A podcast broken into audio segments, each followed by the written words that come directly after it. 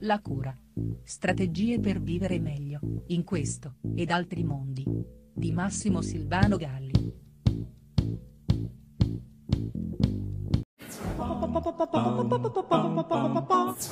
Tre storie d'amore, d'amore in crisi, d'amore alla fine dell'amore. La storia di Anna e Patrizia, anzitutto, che vennero in studio dicendo che la loro vita era diventata un inferno e che altro non c'era che separarsi. Scoprimmo invece, nel corso delle nostre riflessioni, che eh, il male oscuro che li aveva colpiti poteva essere medicato, che le scenate folli di cui Patrizio era protagonista, senza eh, sapere peraltro da cosa scaturissero, potevano essere curate proprio da Anna, con opportuni stratagemmi e non contrastate con mutismi, abbandoni, accesi conflitti che altro non facevano che esasperare quelle crisi.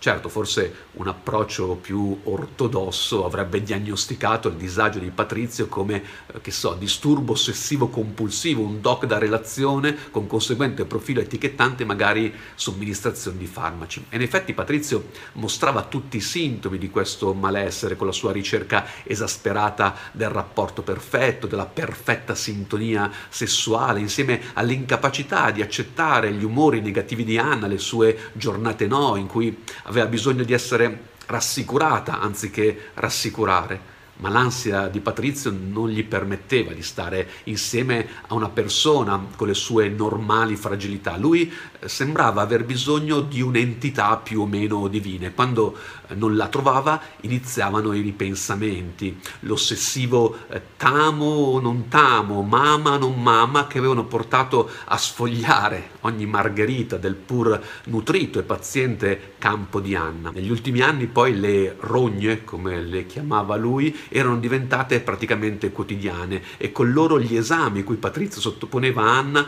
e il loro amore.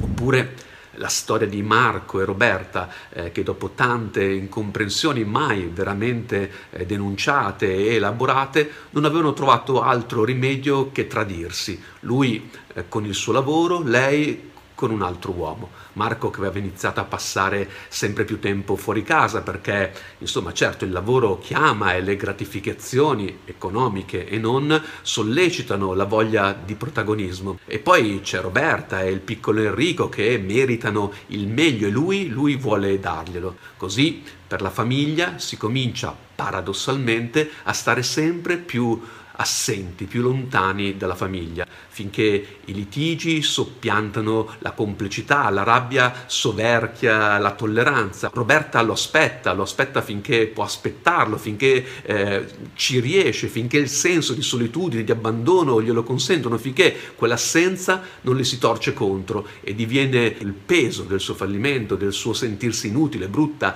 disprezzata. E allora ecco che arriva Giulio, che invece c'è e la guarda, la cerca, la fa sentire la donna che Roberta vuole essere. Infine la storia di Luisa e Antonio che invece si allontanano iniziando ad allontanare i loro reciproci interessi, pensando che in fondo sia giusto che ognuno coltivi le sue passioni, che insegua i suoi desideri e se a lei piace leggere un bel libro e a lui guardare lo sport in tv, eh, si può passare anche una serata così, perché per amore di sé si può e forse si deve rinunciare un po' al noi, solo che senza accorgersene, lentamente, eh, queste rinunce diventano la norma. Lo straordinario si ordina nell'ordinarietà del quotidiano fino a che di quel noi che Luisa e Antonio erano insieme non rimangono che vaghe tracce nelle imprescindibili movenze della sopravvivenza, fare la spesa, occuparsi della casa, le bollette che scadono, il mutuo,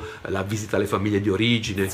Ecco, cambiamo i protagonisti, cambiamo le motivazioni, invertiamo i ruoli trasformando il geloso in gelosa, il tradito in tradita, ma dentro queste tre storie possiamo osservare molte, molte delle configurazioni che racchiudiamo nella categoria delle crisi d'amore. Storie sempre diverse, al contempo sempre uguali, che però oggi, come mai, hanno un comune denominatore, la possibilità di fermare la crisi prima che questa divampi e divenga irriducibile. Nei miei ormai ventennali percorsi di cura dell'amore, questo dato emerge inequivocabilmente. Ai primi segnali di crisi, la crisi va affrontata perché a differenza di ieri si sono infinitamente ridotti eh, gli airbag sociali in grado di contenerla o mistificarla e sempre più rimane la coppia come solo argine alla crisi stessa. Amami ancora, fallo dolce